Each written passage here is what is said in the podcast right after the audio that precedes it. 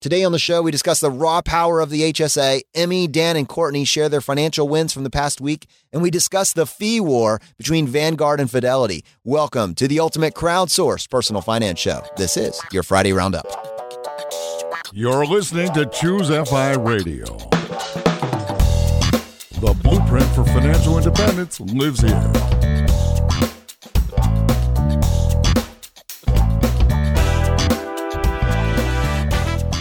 If you're looking to unlock the secrets to financial independence and early retirement, you're in the right place. Stay tuned and join a community of like minded people who are getting off the hamster wheel and taking control of their lives in the pursuit of financial independence. Choose FI, your home for financial independence online.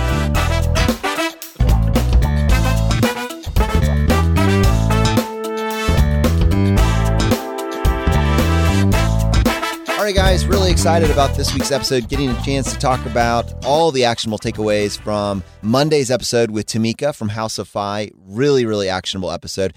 And uh, to help me with this, I have my co-host Brad here with me today. How you doing, buddy? Hey, Jonathan, I'm doing quite well. Yeah, we got Thanksgiving coming up this week, or I guess when this is published, it would have been yesterday. But got my family coming into town here in a couple hours and just kind of gearing up for a, a nice, fun family week. Cool, man. Well, I know you've been working hard going into this. We have been kind of slowly coordinating getting health insurance, getting actual health insurance, and we've been on uh, Liberty Health Share for the last what year or two, and it's been it's been pretty good. I mean, I don't really have any complaints about it, but I think both of us were interested in getting actual health insurance for Choose FI if possible, and you know that opportunity has become available. And and frankly, I say all this to say that I know that that is something that you've been putting a lot of time into over the past two weeks. And I thought it'd be cool just to slow down on it, both to talk maybe a little bit about the transition back, but more so, what's really exciting is that because we're able to get this health insurance, we picked a plan that has an HSA attached to it. And we haven't spent a lot of time on this show talking about the HSA, frankly, because I was jealous that I didn't have access to it. But now that we do, man, what a fun conversation yeah, this is a whole new world for me. I've never researched HSAs at all prior to this week, literally. I think the only thing I knew about it was Brandon, the mad scientist, has a fantastic article calling it the ultimate retirement account. And I know how you much and I did it ta- irritate you not to have access to the ultimate retirement account? yeah, yeah, it, it is. I mean, he paints quite a picture. And I mean, it's nice to finally have access to this thing. So I've been doing a ton of research, but I guess just first on the actual health insurance, I've been on Liberty Health Share for almost four years now, and I really have thoroughly enjoyed them and their customer service. I think it's a brilliant model that they have. But like I've talked about, there have been issues with the actual hospitals and doctors here with uh, balance billing issues. So, in essence, you go in, you say you have Liberty, they tell you, oh, we accept that, et cetera, et cetera. And then they basically accept the negotiated payment from Liberty, but then they bill me for the remainder. So, in essence, they don't accept it at all. I would have been much better off just asking for the cash discount price. So, I've gotten burned a couple times in this, and luckily, Liberty has been amazing and they've hired lawyers and negotiated and then ultimately paid the remaining amount, which is beyond what I expected. So, Liberty has has exceeded my expectations in every possible way but it still scares me. That unknown scares me. What if it's something catastrophic, like a heart attack or something equally bad? That could ruin your entire life. And that's not the way that I approach my financial life. I try to cap the downside if I can. And this was something that really has come to the forefront of my mind that I just didn't want it looming there anymore. Yeah, and I echo that, man. I mean, I've I've been very very happy with Liberty for what it is. I mean, just that you get a lot of value, and it is great. Frankly, it's a great backstop for many individuals, and it's certainly better than having no insurance at all and no plan whatsoever. But I also am excited, especially in particular, I'm excited, and this has always been my little hangup. Frankly, it's the HSA. I wanted to have access to the HSA. For me, it was not like something on the side. I love having access to these additional accounts. And I wanted to spend a few minutes actually talking about why the HSA is so amazingly cool. Because many people actually are either in open enrollment or will be getting those sorts of talks right about this time of year. and they're trying to figure out how to pick their plan. And I want to just kind of walk through my mindset when I had access to it originally and now how we're collectively pursuing it. So when your HR presents you your benefits and your options each year, uh, there's different categories for these, but you know, at their essence, you're going to have options for high deductible plans and low deductible plans, meaning you got to meet this dollar amount before the full extent of your benefits kick in. What's really cool about that is with the plans that have high deductibles. So, I, uh, Brad, I believe there's some limit. Maybe it's like fifteen hundred or twenty five hundred dollars. Yeah, I actually just googled this. It says the IRS defines a high deductible health plan as any plan with a deductible of at least one thousand three hundred and fifty dollars for an individual or two thousand seven hundred dollars for a family. Wow, I was shockingly close. Very impressive, John. All right. Well, what's cool about this is then you can get access to an HSA. And it's important to contrast this with a FSA. So, with an FSA, many plans come with an FSA, but typically, historically, an FSA, which is a flex savings account, is use it or lose it money. So, you kind of have to predict how much your, your healthcare expenses are going to cost ahead of time. Then, if you don't use it, essentially you lose most or all of it. I think there's a very small amount that now can be rolled over, but it's not a lot. And it's definitely a strategic play. I mean, with the benefit of hindsight, you could know exactly what you need, but it's not ideal. I've never really liked it. An HSA, I love.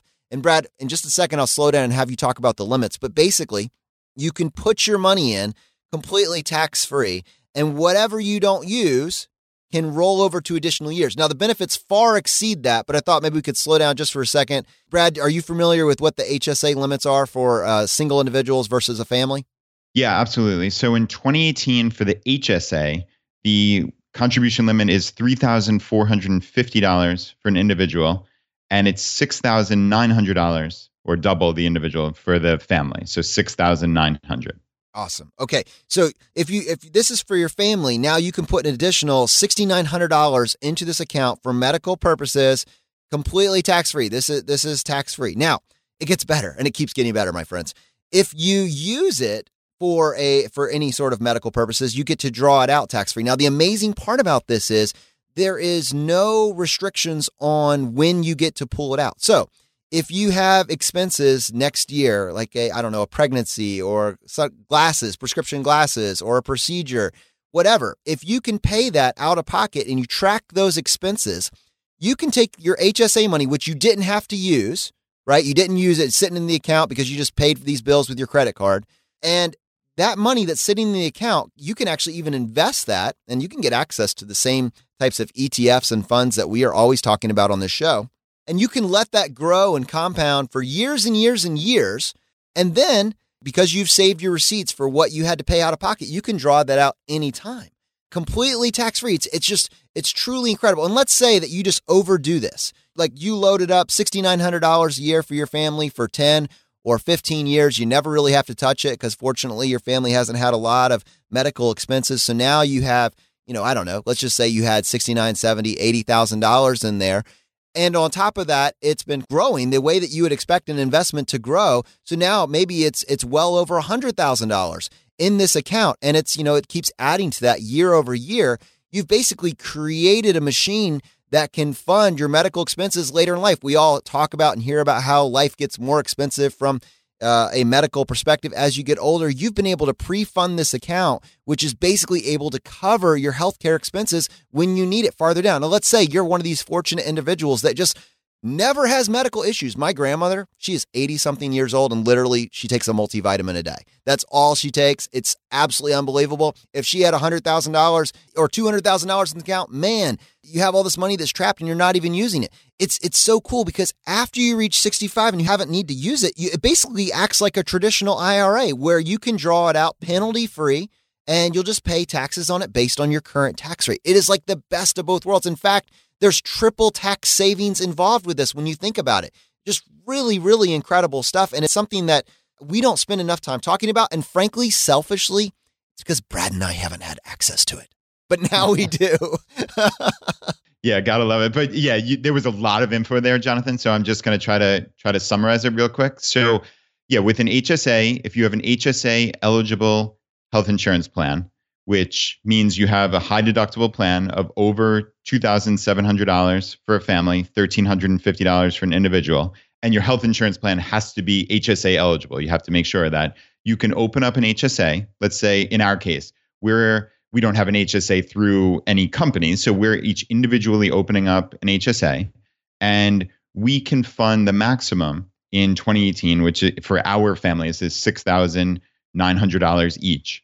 So what's wonderful, Jonathan, I wasn't sure if we would be able to max out the the full amount since we're only starting our healthcare plan on December 1st, but there's something called the last month rule that actually makes us eligible for that as long as we keep our insurance for I think it's more than a year or the full calendar year thereafter. So anyway, on basically December 1st, I'm going to deposit $6,900 into my HSA. This goes in tax free, so it's a tax deduction on your income tax return. So there's no income tax, there's no FICA tax, it's tax free.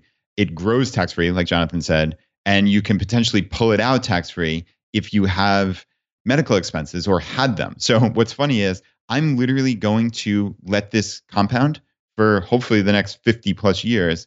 I will quite literally save my medical expenses from 2019, 2020, 2021, probably scan them and put them up on my Google Drive or some such. And when I want to pull that money out 50, 60 years from now, I will just download those expenses, print them out, and then submit them as an eligible expense, even though it was 50 or 60 years in the past. So this is one of these kind of really amazing FI hacks that are only eligible to people who know the rules. Most people are saying, "Oh, I have a medical expense. Let most people are saying, "Oh, I have a medical expense. Let me submit for reimbursement right now." But no, we want to let this compound for as long as we possibly can because we don't need the money imminently. That's the beautiful part about this. And then, Jonathan, just to summarize again, what you said was if by some chance you're like your grandma who doesn't have any medical expenses, didn't have any, you can still just pull it out down the road after 65. There's no penalty, and it just operates like a traditional IRA. So there is literally no downside that I know of to investing in an HSA. And yeah, I'm thrilled. So I'm going to put $6,900 in on December 1st. And then for the 2019 year, I think it goes up to $7,000 for a family. So I plan to do that on January 1st. So yeah, this is a, a nice little hack that we now have access to. There's some people that don't have access to the HSA and that we're hoping that we're going to move on right now because this stuff is so awesome. I'm sorry, I've got more. All right, check this out. So the next piece of this is that you you talked about documentation, but you're going to gloss over it because you're an accountant and you take it for granted. The rest of us are scrambling to figure out how do we track this stuff. You trust me, you do not want to be in the situation of trying to round up all of your receipts for the previous year and figure out the dates, whether or not they were paid. It's a bad strategy. So let's go back to Brad's Google Drive. That's what I use as well. And what I would do is create an Excel sheet with just a list of every medical expense that we paid and on that sheet, I would then create a hyperlink to like an image folder also on the Google Drive where you could view a picture of the scanned receipt. So you have your Excel sheet with the date, who the provider was, what the service was, what the dollar amount paid out was, and then you have, you know, download receipt here and you take that as a hyperlink and it connects to an image folder where you have all of your receipts in order. Once you do this, you're just set. I mean, it just it just makes everything easy. And then the next thing, Brad, and this was the part that we had to go with is, well, this is great. I can visualize having this money in my account. How do I pick a provider or an investment account? How do I pick an account that will also allow me to turn this savings account into an investment account? And I know you've done a little research this week, and I'd love to hear it. So yeah, I did some research personally, but actually two of the moderators of our Choose FI Facebook group were the ones who helped me most directly.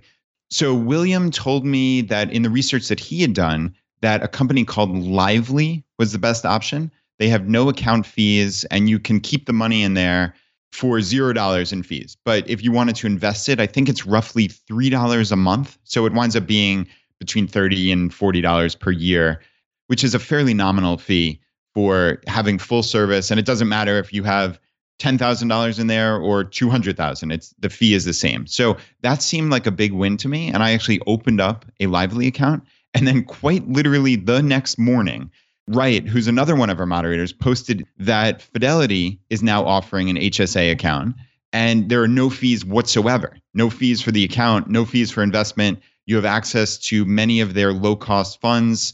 And yeah, I'm actually now going to probably close my Lively account, which again didn't cost me anything to set up, and open up a Fidelity account. So that, as of right this minute, seems like the best possible option. But just as always, I'm I'm willing to explore new opportunities. But yeah, it seems like Fidelity and Lively are, are the two best current options that exist. Awesome. Well, I'm really glad we got a chance to go over some of those details. I think that it's very, very valuable information. Frankly, it is something that it's a massive vehicle that individuals in the FI community can use to speed up their plans. And, and it's just, it's very, very useful. So, all right, but let's go ahead and switch gears, Brad, and talk about this past week's episode with Timika. Uh, her story just covered the gamut, and it, it was so motivational for me to hear it. And I personally got so much value from it. Yeah, you and me both. And this certainly resonated with people all across our Facebook group. I saw tons of comments. And my wife, Laura, was so impressed with Timika. And it's easy to kind of forget when you hear Timika that, oh, she blogs at The Reluctant Frugalist and she has a podcast called House of FI. She was just a regular person two years ago who just found Choose a FI randomly and then went down this path of FI and has really changed her entire life. Now she's subsequently started this blog and podcast, and she's trying to help families just like her. And I think that is what's so cool about this whole community that people really want to help. And that's a very easy way to go about it, right? You start a blog. Who knows if anybody's going to read it, but you just put your words out there and you never know who you can resonate with. And I think that's just so incredibly cool. And yeah, Jonathan, she had everything. Like you said, it ran the gamut of the immigrant parents from Barbados to college hacks to being a reservist to starting her own lice business to starting a podcast, right? Like it's it's amazing. Yeah, she just keeps going. It's just it's really it's really cool. And I think so many of you were inspired by this episode that I saw House of FI in the top 100 iTunes podcast list yesterday. I mean, so many of you listened to that episode and said, I have to find out more about what they're doing. And I don't blame you because frankly, I want to follow everything that that she's doing and that her and Wendy are doing over there. I think it's just an incredibly compelling story and just taking action, right? I mean, like you said, 2 years ago, she's listening to podcasts, she's sifting through getting out of debt, moving her family to a better place, and now she hears these ideas. She, we always we just talk about this, right? I mean, these ideas are great, but they won't change your life if you're just listening to it. They change your life because you take action on them. The ideas themselves are compelling, but it's you being willing to take something from thought and implementing it in your own life that then has you looking back and say, wow, I can't believe the person that I've become over the last six months, the person that I've become over the last year. It's kind of like this quote that I've read from Oliver Wendell Holmes, and he says, A mind once stretched can never return to its original condition. I mean, how powerful is it, Brad, that once you see these ideas and you actually implement them, it's incredibly hard to unsee it? Yeah, and an equally powerful quote is from Timika, which is what I've come to believe about myself. Think about how brilliant of a quote that is. What I've come to believe about myself. And it's because she's expanded her mind. It's because she's opened herself up to new ideas, new communities, and new projects. That's what's so cool about going outside of your comfort zone and like you said taking action. If you just go to work every day and sit on the couch when you come home nothing really is going to change in your life. You have to take in new sources of information and you have to take action. She is just the perfect case of this you can achieve the success you're looking for. You can achieve the life you're looking for, but you got to take inventory, you got to focus, create a plan, and you got to act on it. It requires action at every single level. And I, you know, I think as we kind of sift through what actually happened here, we can actually tie threads to all the content that we've produced over the last year, but even more specifically to the case study that we did with Alan and Tallis, where we watched Tallis build a business. How many of the principles that we talked about in that show were replicated in Timika's story? Yeah, I mean, her having to go and get a bricks and mortar location and actually having to negotiate for that. Think about how uncomfortable that would be for so many people just for any type of business not less for a lice clinic. So i mean that that has to be an interesting conversation. But to me the most interesting one was how she contacted other business owners in this lice field. She contacted multiple lice clinics in other states she said and she went over the numbers with the actual company who she knew was going to paint the rosiest picture but she could approach it with her intellect and say is what I'm looking at. Does this make sense based on the lice clinic owners that I've contacted, right? So putting together multiple pieces of information. And she had that one business owner, I think she said from another portion of Massachusetts, who literally turned the computer around and showed her what was possible, that this could be a six figure business. And that's, Jonathan, to me, that's amazing. And the other thing was just the fact that it was a business. I, I know for myself, I'm very good at creating jobs for myself, but businesses, businesses that you can scale and you can grow and you could even scale yourself out of, like that has been for me the biggest light bulb. It's very easy to create a job.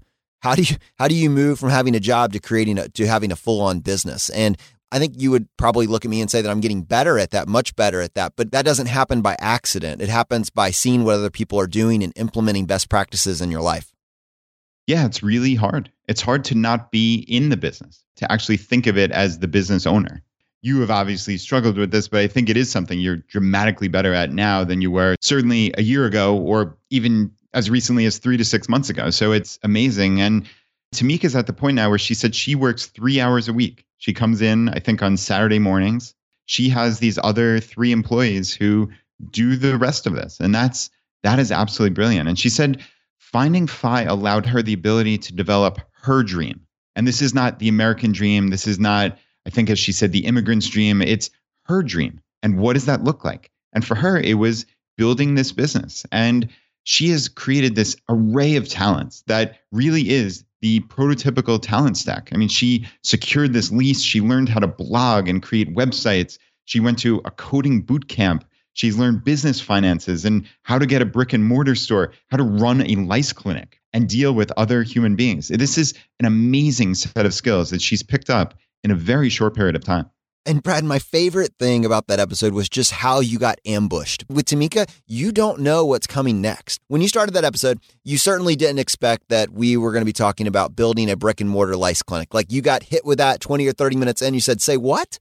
And then you're like, wow, this is actually amazing. And then now she started a podcast and she's rolling with it and she's pursuing coding. Not only is she getting her kids to take a class, which is cool, she's doing it herself. And then she's implementing that talent stack into all the other things that she wants to do. She didn't go to school for coding. You know why she's a coder? Because she codes. You know why you're anything? You know why we're podcasters? Because we podcasted, right? I mean, we were willing to try it. In this world, very few things require that you actually go get a degree, that you get permission from a higher institution to do something. You're a writer because you write. You're a piano player because you play piano. You're a gardener because you garden et cetera, et cetera. What is it that you want to do? And instead of thinking all the reasons that you can't, I didn't get accepted into a school, my GPA wasn't high enough, I didn't score high enough on my SATs, I didn't have enough money to go to the prestigious college. No, you are whatever you want to be because you do it and you take action on these ideas. Like for me, that's that's encouraging. And and I didn't grow up with that mindset. I was always looking for permission. And now it's like one of the, that quote that I threw out there earlier. It's really hard to unsee it. And it's and when you're in a vacuum and you're thinking it's just you, it, it feels very lonely. It feels like, well, this can't possibly work. But when you're surrounded by a community of people that are all thinking this way, and by thinking this way, it means basically looking for opportunities and seeing them everywhere, and then sharing their ideas and sharing their action back with the community it propels all of us to a better place. We're inspired by Timika. We're taking those ideas and then we're making ourselves better. There's actionable takeaways in every story. You don't need to do exactly what she's doing, but at bare minimum, the motivation should be there to pursue your own dream and figure out what that is. That's what this episode does. And honestly, think about it. Over the next several years, how many more stories from our community are we going to be able to highlight of people that heard Timika's story and said, you know what? That's what I was waiting for. Because of that episode, I decided to pursue this, and here's where I am at now. And then what effect does that have downstream for the millions of additional people that are waiting for someone to tell them, you know what, you don't need anybody's permission. You can just do it. And Jonathan, that was something we talked about in the episode, and, and it gives me the perfect opportunity to say, like, maybe the best quote I've ever heard on Choose when she was talking about why did she think she could be an entrepreneur or who gave her permission to do something like opening a lice clinic. And she said around the question, Who are you to do this? It opens the door for you to say, Wait, normal people are doing extraordinary things. I'm normal too. So I could do the same thing. I can be extraordinary. Think got, about that. I got chills right? right now, dude. That's amazing. Isn't it amazing? I can be extraordinary. Normal people are doing extraordinary things. You and I, we started a podcast less than two years ago, and now it's reaching all these people in 190 plus countries in the world, and we're having an impact. I still have to pinch myself sometimes that that this is real, but it is the exact example of what she's talking about. Normal people doing extraordinary things, but you have to take action. And I know we sound like broken records, but man, you have to take action. That's the key. You cannot, even if you take in the best information there is. Like for me, I listen to Tom Bilyeu and Jocko Willink, and I read Tim Ferriss and try to get all this information that is just going to make my life better. And I could sit there passively and take it in and think I'm doing something good. But man, it doesn't mean anything if you don't take action. So to me, that is the key to all of this. And Brad, to highlight people doing extraordinary things, people in this community, Dan just shared this on our Facebook group four years ago, watching my girls play in the surf at Lake Michigan after some world class crap at work. I made myself a promise that I would retire as soon as I possibly could. I never would have dreamed that I could get there in just four years. I fired today. My unending thanks to Brad and Jonathan for putting the final piece of the puzzle into place when I discovered Choose FI this summer, the frugality. I had the rentals. I had the max savings at 66%. I had the side hustle remodeling real estate. I had the puffed up 403B, but was still blowing through money like a sailor on shore leave. I grew up poor, so cutting back was like putting an old, comfortable suit on again. Flipping that one last switch has now brought me six years at home with my oldest and 10 years at home with my youngest. Next summer's big project building a big old Brad pool in the backyard. Thanks to everyone here for your collective support and engagement in this important sea change in financial responsibility and sustainability. The fire is spreading all around us. Oh my goodness, that is so awesome. Congratulations, Dan, to you and your family to have that time. It's just amazing. Yeah, Dan, huge congratulations. That's remarkable. And and to spend that time with your kids that is the absolute best. And yeah, I can't wait to see the uh, big old Brad pool in the backyard. And I'm sure Jonathan will ask for pictures of you frolicking with your kids. So. You're stealing my thunder. Can we get a side dose of frolic, please? oh, that's so cool. And yeah, so another another post I saw on Facebook was from Emmy, and she said, "We did a little thing last night, everyone. I've been working so very hard to hit this goal of ours, and now we can finally say that we paid off our house." and are completely debt free, all while still maxing out our 401k and Roth, of course. It takes effort, grit, sacrifice. But if you keep pushing and moving forward each day, you will reach your financial goals. You can do it. Don't give up. Man, Brad, don't you want to get like some sort of like cheer or shout or something? We need to like get like a producer to come help us figure out some really awesome thing we can do to get people to be able to come on the show live and tell us about the action they're taking in their lives. I would love to make it a 2019 goal to be able to set up live call ins. Yeah, I don't see why we couldn't do that. That would be fantastic. Well, talking about building systems, that needs to be something that goes into place. So let's uh let's keep that in reserve. All right, and I got one more. Man, there was just so much this week. I mean, you can almost see it. It's building. I mean, think about this, Brad, just before I do this last one. Realize that like if this is a 10 to 15 year path to financial independence from finding it on day 1, if you've, you know, if if you knew nothing about it, finding it on day one, it's like a 10 to 15 year path. Let's say that a lot of people have made pretty good decisions already, though, and they just need to like dial it up or intensify it. There are so many people on this community that have already been partially on the path or are now focusing it and dialing it in. And within the next couple years, there's going to be so many people in our community that are saying, I, I did it. Or, or, or a version of it, or they haven't reached a financial independent number, but along the way, they have been able to engineer their life in such a way that the number largely becomes irrelevant. And to be able to capture those stories and put them back out to the community, how empowering is that for us to keep us motivated to keep doing this and for people that are still on the path? Yeah, you're right. Timika is really a perfect example of that also. Just going back to her for a second is she is just a regular person. I know it sounds like she's a blogger and a podcaster, but she is just on the path.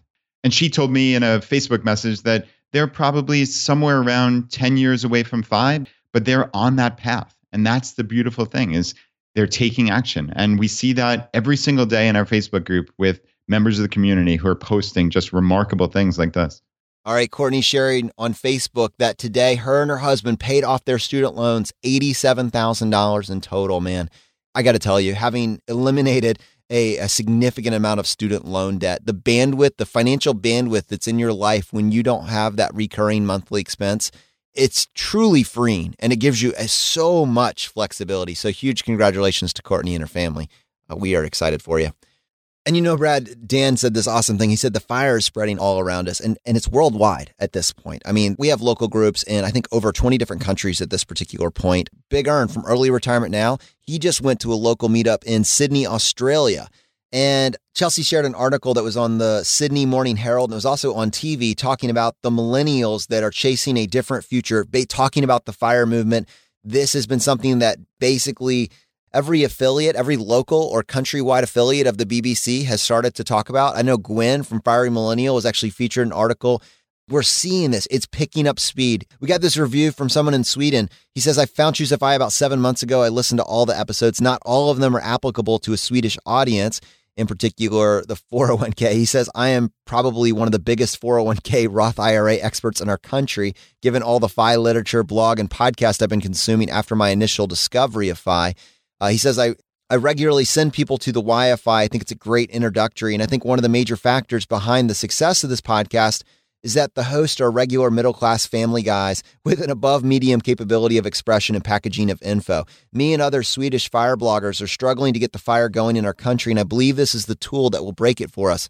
For instance, I linked to the first Collins episode in one of my articles and got a number of emails afterwards thanking me for introducing them to you guys and to his content. Many thanks for hours and hours of qualitative listening. And I wanted to pause on this just for a second, Brad, and use this as an opportunity to say that we are actively looking into starting an international version of this podcast that can really encapsulate what does it look like at a tactical level to pursue this when you don't live in the domestic United States. I mean, we're seeing downloads in 190 countries. And while a lot of what we talk about is qualitative, right? Quality of life, engineering your life, it's not the technical tax stuff that would only apply to US residents, we realize that a lot of it is. And we think that there is an opportunity there to really expand this out, recognize that this is a this is a worldview, this is a way of looking at life. It's not just limited to understanding what a 401k is. So I, I'm really excited to explore that. More details to follow. But you know, hopefully that's something that at the beginning of 2019 or maybe into the middle of the year, we'll be able to talk about a little bit more. Yeah, agreed. And certainly the fire is spreading. It's really, really exciting for this entire community. So, Jonathan, you were talking about items that aren't just US only, but let's actually spend a minute and talk about our favorite US investing company, which is Vanguard. There's been a a fee war in the mutual fund industry, which is really, really exciting for all of us in the FI community because, as you know, one of the biggest things that we talk about is investing in low cost, broad based index funds. For me, it's control what you can control. If you can keep your expenses down on your investing funds and keep those expense ratios and certainly investment advisors and those kind of things, then you get to keep more of your returns. And that compounding over decades is just going to make a huge difference. So, in the last month or two, Fidelity actually came out with some zero fee funds, which is remarkable. But some people aren't all in on Fidelity actually, and and we'll talk about that in a minute. But Vanguard just shot back with their own little salvo here, and what they did was they lowered the minimum investing amount for many of their incredibly popular Admiral shares funds. So VTSAX being one of them, Jonathan. We, that's the total stock market index fund that we've talked about many times on this podcast. So previously, it was $10,000 as the minimum investment. And there was an investor class version of this that you could get into with a $3,000 minimum. And then once you got a $10,000 balance, they would automatically transfer you over to VTSAX, which has a tiny expense ratio of four basis points or 0.04%. But now what happens is you, you only need that $3,000 minimum to access VTSAX. So for many people, this is a huge decrease in expense ratios and it, it isn't limited only to that fund. There's a list of funds and we will link to a wall street journal article about this in the show notes certainly. But yeah jonathan this is really exciting. You know and it's so funny uh, to hear us you know sometimes quibbling or getting too fixated on the these tiny differences in, in these basis points. Don't don't get me wrong i'm all about it and i'm very excited about this particular news but i've just been thinking in general and i'd love to kind of get some context here i think it'd just be fascinating Let's take a look at like a, a million dollar portfolio, Brad. If they have a million dollar portfolio, and before they found the FI community, they had this, you know, kind of shark advisor, really an advisor that did not have their best interest at heart, had them in high turnover funds, had them in had them in an assets under management model. Maybe between all of their expense ratios and fees, it, it came to basically 2%. So, you know, real quick math, Brad, if you have a 2% fee or assets under management attached to your million dollars of investments, how much how much is that costing you each year? So just back of the envelope math, that would be twenty thousand dollars in fees on a million dollar portfolio. So just two percent of that is twenty thousand. And and yeah, when these expenses are relayed to you, it's oh, it's just a one percent fee. It's a one percent for your investment advisor. It's one percent for your mutual fund expense ratio. But yeah, that can be twenty thousand dollars. Yeah. So you know you hear about us if you, if you've listened to several of our episodes, you hear about us, about us talk about the four percent rule or the four percent rule of thumb to to show you how serious this is. Basically, half of your living expenses are going just to paying fees. I mean, you're you're hemorrhaging you're hemorrhaging money in fees when you do it this way. In contrast, Brad, what if someone moved to a low cost index fund that maybe had a 0.04% or 0.05% expense ratio attached to it. How much is that costing them each year on a million dollar portfolio? Yeah, so with the 0.04 it'd be $400. Okay. So just by making that decision, you're saving $19,600 a year in essentially fees. You're getting no benefit, essentially no benefit from that. Now, that's incredible. So then, you know, if we then talk about someone that is able to get it down from a 0.04% down to this news and maybe now they're able to get it down to like a 0.03%. We're talking about saving 100 bucks a year or even the high end, let's say you go from a 0.04% down to a 0%, you're saving 400 bucks a year, which is really really cool, but it, there is like a point of like diminishing returns on a million dollar portfolio. And what came to my attention recently tying it back to international is that while we lose our minds over 2% fees, I know individuals in countries where when you add in all the fees and the turnover and the cost of holding those accounts with an advisor, it's costing them over 7%. And then on top of that, there's surrender charges that could cost you upwards of $40,000 to try to get your money back. It's tied up with them for 25 years. So, as bad as it is in some instances inside the United States, in other places of the world, you it's almost impossible for you to make money. I mean, keep in mind for this individual, that we talked about originally that had a 2% assets under management. The problem is just that they could do better. They're going to still make money. They're just going to make less than if they followed the advice that we talk about on this show. For an individual overseas in one of these areas that's paying close to 7% total in fees, it's impossible for them to make money and it's very, very expensive for them to get their money out, which is why I think as this information gets out there, as it gets crowdsourced, as it's not hidden behind kind of walls and walls of paperwork and tape, you're starting to see people rise up and say, I want to get some control over this. And how do I? There's an urgency. There's a real urgency, which is why we're excited to see this this information really spread around the world. Yeah, it's certainly very applicable to people in other countries. And obviously, these fees matter to us here in the US, even though we're incredibly fortunate that the fees are already so low. But you know, I, I, just while you were talking, I ran a couple of scenarios and I wanted to pass them along here. So let's assume that person with a million dollars, let's say they're 40 and they're going to invest for 40 years. And using just a rough estimate of 8% annual growth on these on these investments. Obviously, that's not a straight line thing. They're clearly going to be up years and down years, but let's just use that as 8%. So now you have to take out the fees. So, Jonathan, you use that example of someone who had 2% in fees. That lowers their annual return from 8% down to 6%.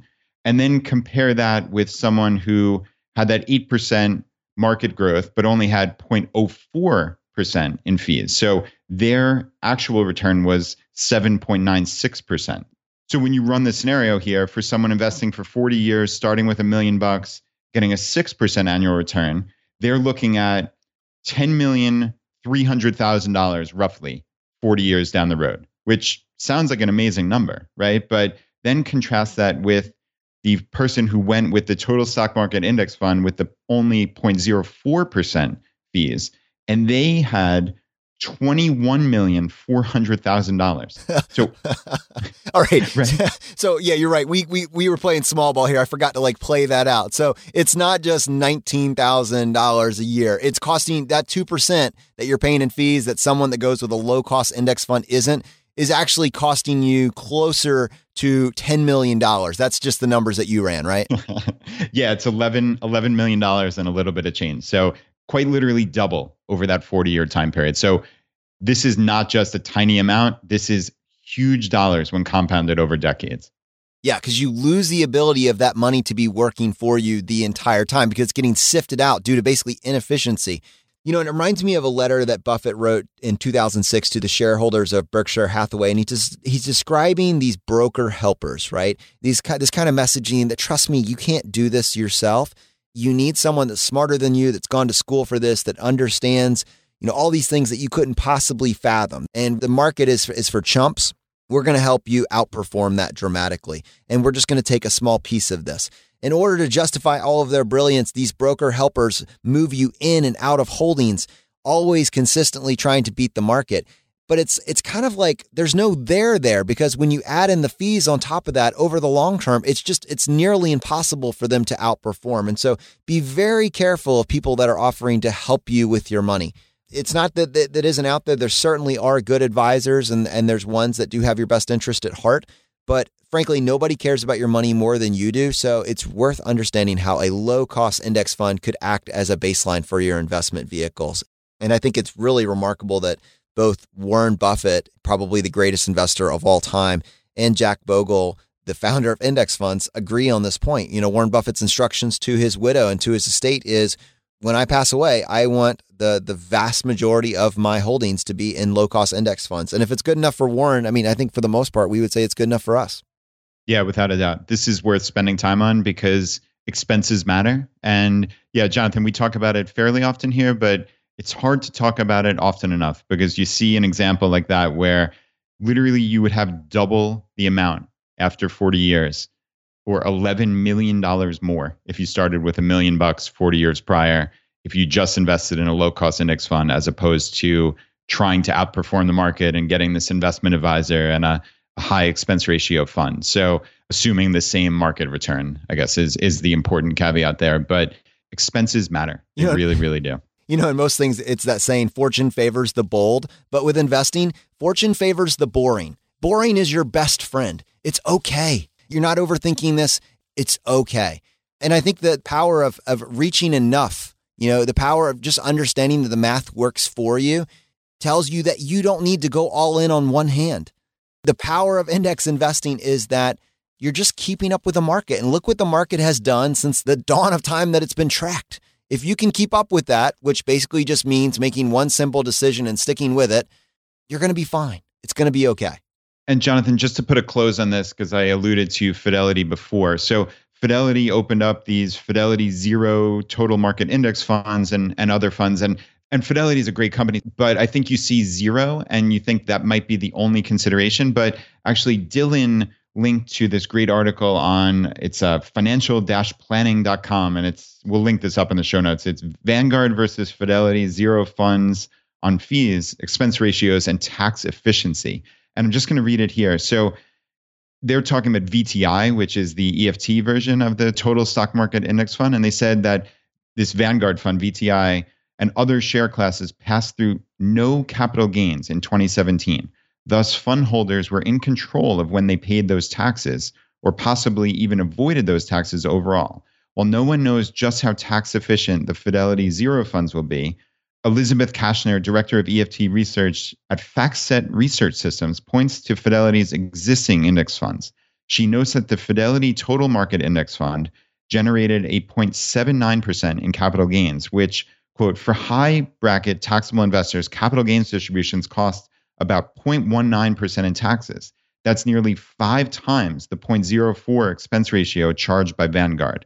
So that's a lot of lot of detail, obviously, and I'm reading that fairly quickly here. But basically, the capital gains distributions that gets passed along also matter into this. So Vanguard, with their total expense ratio of 0.04, is higher than Fidelity Zero. I guess they're arguing there are other considerations here, and this tax efficiency matters as well. So both of these are fantastic options. And I think you just need to read an article like this, look into it a little bit further. But I don't think you can go wrong with either. But it's not just as simple as looking at just that one number. I don't want to poke the bear here, but I am curious and I'd like to dig into that just a little bit deeper. Just, I, I like to understand things and kind of get a sense. And I, I'd be curious just to pick your brain on this. So, we are huge fans of tax efficiency and controlling your tax rate. And I know that we haven't really talked about this a whole lot in the show, but we do have a fair number of people in our community that are dividend investors, meaning they pick stocks that they know pay out a consistent dividend. And I know one of the criticisms of that method has been that when you pick a utility stock or, or a company that's known to pay a 2 or 4% dividend uh, year over year, you're losing the flexibility of controlling your tax rate. And I'm curious as you look at specifically now an index fund and you think about an index fund, what does tax efficiency mean in the context of, of an index fund? Like VTSAX does pay out a dividend, right? Yeah, Jonathan. So I'm on dividendinvestor.com and and yeah, I see that there is a dividend history for VTSAX. So yeah, it appears that they do pay out a dividend, and that would be from the dividends being passed through from the underlying holdings. But I guess there are two components potentially to tax efficiency here. So there's the dividends, but there's also the capital gains. And now this has to do with how efficient the fund is on, I guess, buying and selling the underlying holdings. And this is honestly a little bit outside of my comfort zone and my skill set, but essentially that gets passed through to you. And when you receive your 1099 at the end of the year, it's going to show both the dividends and those capital gain distributions. And what that article that I read a minute ago is implying is that Vanguard is especially efficient with their capital gains in the underlying holdings, and they pass along virtually nothing.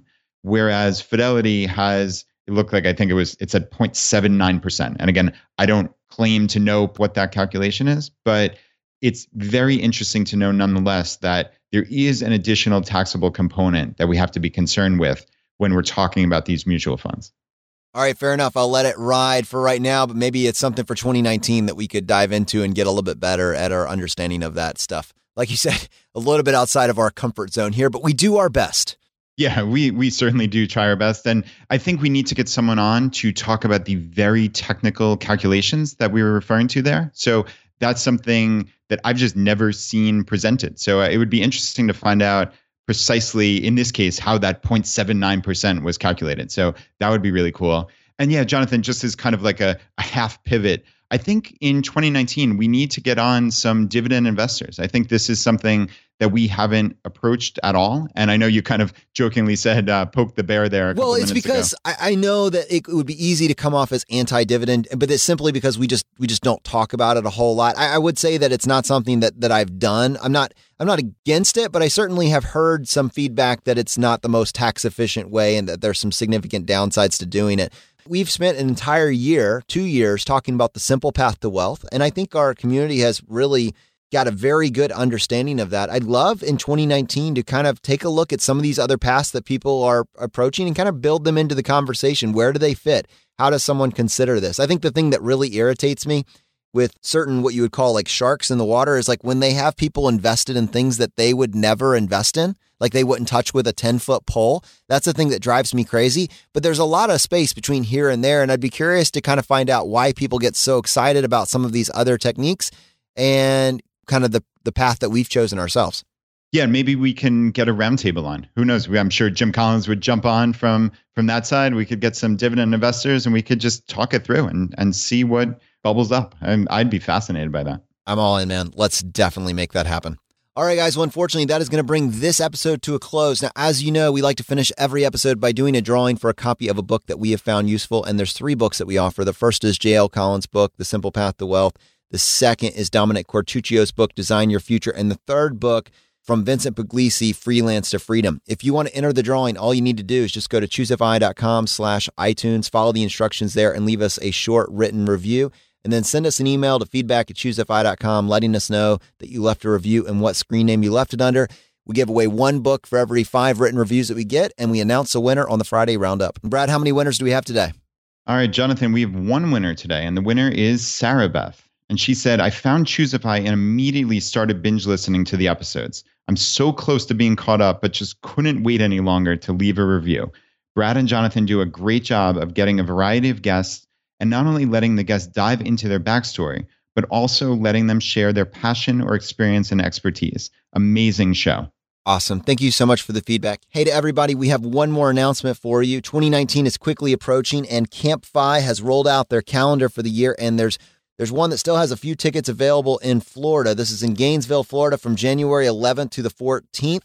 Uh, at this event, it, it's really, really cool. Coach Carson is going to be there, Joel from FI 180, Jillian from Montana Money Adventures, Noah and Becky from Money Metagame, Michael from Uncommon Dream, and Nick True from Mapped Out Money. This is just going to be a wonderful event, and I think you're going to get a lot of value from it. So, if you are interested in tickets for that event, you can just go to campfi.org and click on the link. I think there are still a few tickets available to that. All right, my friends, the fire is spreading. We'll see you next time as we continue to go down the road less traveled. You've been listening to Choose FI Radio Podcast, where we help middle class America build wealth one life hack at a time.